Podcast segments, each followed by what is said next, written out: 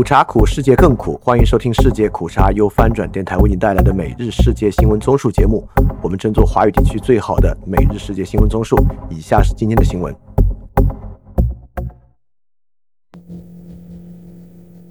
首先是中国新闻。中国中亚峰会第二天会议发表，中国中亚峰会西安宣言。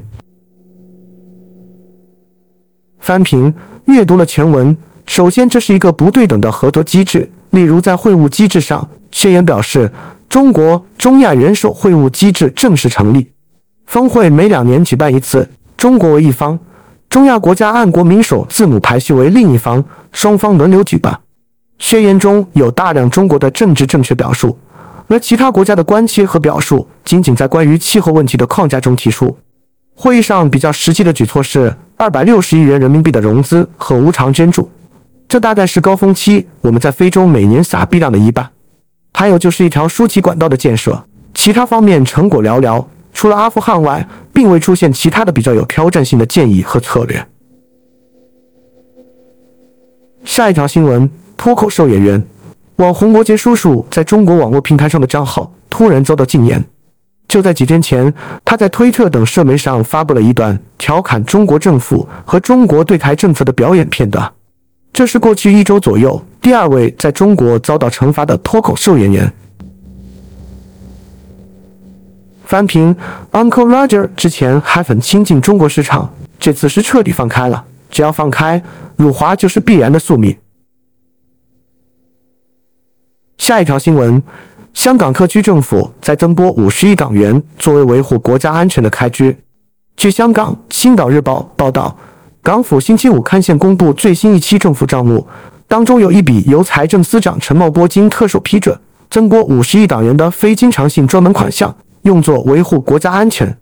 这是港府二零二零年十二月拨出八十亿元用作维护国安后，再次增拨有关款项。翻平，从支出总额上并不大。港府当前财政储备为八千一百七十三亿港币，一年赤字为一千三百九十八亿港币，占港府储备的千分之六，赤字的百分之三。下一条新闻：中国大陆国台办宣布，即日起恢复旅行社经营台湾居民赴大陆团队游业务。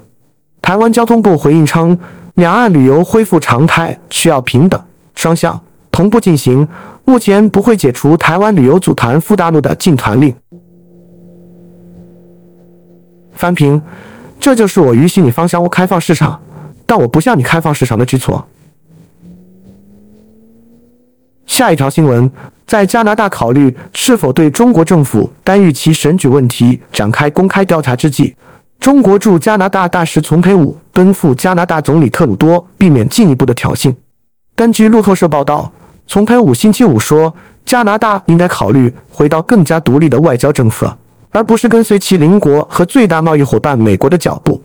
丛培武受访时说：“我们希望看到两国关系回到正轨，但这取决于加方确保他们会纠正错误，并且不进行任何进一步的挑衅或对抗。”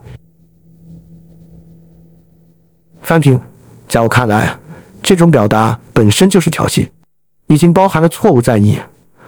你是美国的小弟，一直是你在挑衅和对抗的判断，所以我们的战狼外交基本特征就是天天劝别人回头是岸，放弃错误。在这个背景下，中加这次的外交摩擦可能还会进一步加剧。下一条新闻：五月十九日六时三十分许，在广西靖西市岳圩镇四明村虾头屯路段，一载有十四人车辆翻下路边悬崖，掉入积水塘中。初步确认，除三人逃生外，其余十一人遇难。现场救援和事故调查正在进行中。下一条新闻：国开行原副行长周清玉涉嫌违纪违法，现正接受中纪委国家监委审查调查。周清玉一九六二年生，二零一一年任国家开发银行纪委书记，二零一六年任国家开发银行副行长。翻平，金融业现在是真正的高危行业。在光大银行原高管近乎全数被捕后，国开行也在听一名高级管理人员。下一条新闻：中国当局三月下旬突击搜查了美国咨询公司美思明智的北京办事处，并拘留了办事处五名工作人员。路透社五月十九日发表独家报道，表示该咨询公司一些驻香港员工已撤离，目前尚不清楚中方调查的具体内容。不过，美思明智此前在从事有关新疆的商业禁止调查。下一条新闻，中国外交部发言人汪文斌证实，俄罗斯总理米舒斯经应中国国务院总理李强的邀请，于下周二至周三访问中国。汪文斌指。李强与米舒斯经会就中俄双边关系、务实合作、共同关心问题等深入交换意见。回应传媒问及米舒斯金访问中国是否要对冲在日本举行的七国集团峰会，汪文斌宣称，中国历来在平等互利的基础上，与包括俄罗斯在内的世界各国展开正常经贸合作。中俄合作既不针对第三方，也不受第三方的干扰和胁迫。翻平。两个阵营的轮廓浮现，这边当然是以中国为核心，俄罗斯、中亚、非洲亲俄国家、伊朗、朝鲜、阿富汗为主。在这个背景下，其实关键是看一些中间国家的选择，这个我们在近期的翻评中会详细分析。而且看起来，我们是切实放弃在俄乌条件上的努力了，又开始明显亲近俄罗斯，而不是保持一个消极的中立立场了。下一条新闻。一传媒创办人黎智英早前提出司法复核，指国家安全委员会建议入境处拒绝向英国御用大律师 Timon P 出入境签证属越权。高等法院于周五颁下判词，以法院对国安委工作不具有司法管辖权为理由，驳回黎智英的司法复核申请。下一条新闻，据财新网报道。二零一八年，因长春长生公司问题疫苗事件被免去吉林省副省长、吉林省政府党组成员职务的金玉辉，近日复出，再次担任吉林省政府当组成员。翻评，毕竟别人是官员，不能让别人丢了工作。别人也有家庭，如果丢了工作，他的家人怎么办？然后是亚洲新闻。白宫国家安全顾问沙利文星期六早晨在日本广岛表示，七国集团将发表一份关于对中国采取共同的应对方式的声明。他说，G7 成员国正在寻求与中国去风险，而不是脱钩。沙利文表示，七国集团领导人计划在联合声明或公报中概述保护敏感技术的措施，包括对外投资措施。在谈到 G7 如何在中国合作的同时解决一系列领域的重大关切问题时，沙利文表示，公报将指出，每个国家都有各自独立的关系和方式，但我们在一系列共同因素上团结一致。下一条新闻，印度总理莫迪说，自新德里2020年与北京关系恶化以来，印中边境和平便对两国维持正常关系至关重要。这是莫迪罕见针对中印边境问题阐明立场。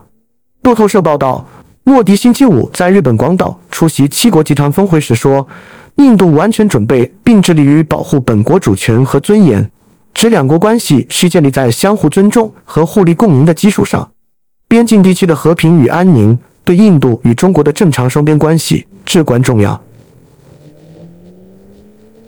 下一条新闻。自澳大利亚日前宣布取消四方安全对话会议后，白宫称四国首脑将在出席七国集团峰会期间会面。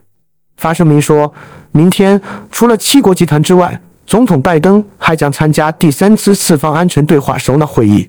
拜登为解决美国联邦债务问题而取消澳洲的行程，因此各方决定取消原定于五月二十四日在悉尼举行的四方首脑会议。四方安全对话由美国。澳洲、印度、日本组成声明说，在分享战略评估的同时，四方领导人还将欢迎包括安全数字技术、海底电缆、基础设施能力建设和海洋领域意识方面的新形式合作。翻评：G7 正式会员是加拿大、法国、德国、意大利、日本、英国、美国、欧盟，怎么还能开得了 Quad 会议？是因为每次 G7 还会邀请国家元首参与，这些受邀国家也被看作是 G7 的潜在合作伙伴，结合上面我们提到的两个阵营的雏形显现，那么在这一届 G7 明显针对中俄的背景下，哪些国家还会受邀前往吗？就非常耐人寻味。本次受邀的大国包括澳大利亚、巴西、印度、印尼、韩国、乌克兰、越南，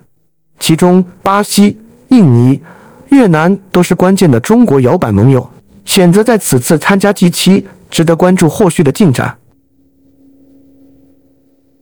下一条新闻：中国铁路国际有限公司消息，印尼时间星期四晚上十时三十分，雅万高铁哈利姆。卡拉旺、瓦利尼、德卡努尔四座牵引变电所二十七点五千伏馈线相继合闸，接触网一次送电成功，标志着雅万高铁实现全线接触网送电。翻平，印尼与我们“一带一路”关系的核心纽带就是亚湾高铁，这个项目预计于今年开始运行。下一条新闻。叙利亚总统阿萨德将于周五在沙特阿拉伯的阿拉伯联盟峰会上发表讲话，这是自2011年叙利亚被暂停阿拉伯联盟成员国资格以来，阿萨德首次参加该组织的峰会。上周，阿萨德正式受邀参加在沙特阿拉伯西部城市吉达举行的第三十二届阿盟峰会。周四，当他踏上吉达的阿卜杜勒阿齐兹国王国际机场的停机坪时，显得很轻松愉快。翻平，世界格局真的在改变中，在我们的挑动和其本人野心的推动下，沙特也在逐渐在中东形成自己主导的秩序。然后是科技新闻，搜狐董事局主席兼 CEO 张朝阳星期四在接受媒体采访时说，大模型目前国内炒得有点过热，他认为不能只是看到一些文章说有这个风口就投入，经常会陷进去。投了很多钱，最后打水漂啊！根据澎湃新闻报道，张朝阳在搜狐科技峰会上受访时说，搜狐现在没有去做大模型，目前还在观望，应该会从应用角度来看一看，相对还是比较谨慎一点。但在整个 GPT 的应用方面，搜狐已经开始在产品里逐渐渗透了。我们关注财经方面，美国大使表示。日本美光公司的交易展示了应对中国胁迫的前进路径。美国驻东京大使拉姆埃纳纽尔表示，华盛顿及其盟友将联手帮助那些受到中国胁迫的公司。美国公司将从日本获得十五亿美元的激励，以生产下一代存储芯片。然后是俄乌战争。乌克兰总统泽连斯基在沙特阿拉伯出席阿拉伯国家联盟首脑峰会时，指责一些阿拉伯领导人对俄罗斯入侵乌克兰的行动视而不见。综合美媒报道，泽连斯基星期五在阿盟峰会上发表讲话时，敦促与会的中东首脑诚实地看待乌克兰战争。泽连斯基说：“遗憾的是，世界上和这里，在你们中间，有一些人对俄罗斯的非法吞并视而不见。”与会者中包括近期刚与中东国家关系回暖的叙利亚，但该国至今仰赖莫斯科的支持。下一条新闻：七国集团峰会的领导人发声明说，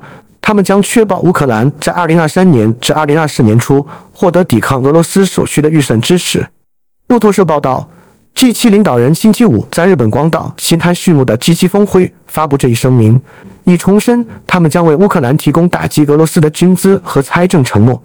声明说：“今天我们正在采取新的措施，以确保俄罗斯对乌克兰非法侵略的失败，并支持乌克兰人民寻求以尊重国际法为根基的公正和平。”下一条新闻：美国政府星期五宣布新一轮对俄制裁。新增逾三百个实体名单，以针对俄罗斯规避制裁的破口。路透社报道，美国财政部部长耶伦发声明说，今天的行动将进一步制约普京发动野蛮入侵的能力，并推动为切断俄罗斯逃避制裁的企图所做的全球努力。下一条新闻，由伊戈尔·戈肯领导的侵占俄罗斯民主主义者周五表示，他们设立的新团体正进入政坛。以拯救他们，警告说，由于在乌克兰战争中的军事失败而面临混乱甚至崩溃的风险的俄罗斯，自从普京总统将士兵开往乌克兰进行他所谓的特别军事行动已经近十五个月。莫斯科表示，他们仍未实现所有的目标，因为他们的军队正在准备应对由美国和北约军事联盟支持的乌克兰的反攻。翻平，这是继昨天普京与财政部长冲突后又一个亡国之相，就是传统技术与政治官僚失势，极端民族主义者开始因为极端态度逐渐获得权力。下一条新闻。日益迷信的弗拉基米尔·普京已经发布了一项历史性的法令，将俄罗斯最珍贵的东正教圣像从博物馆移至教堂，显然希望这能扭转在乌克兰战场的损失。尽管人们担心这件无价的艺术品可能会被无法修复的损坏，但莫斯科的特雷基亚科夫画廊已经被命令将安德烈·鲁布廖夫的15世纪圣像“神圣的三位一体”交给俄罗斯东正教教堂。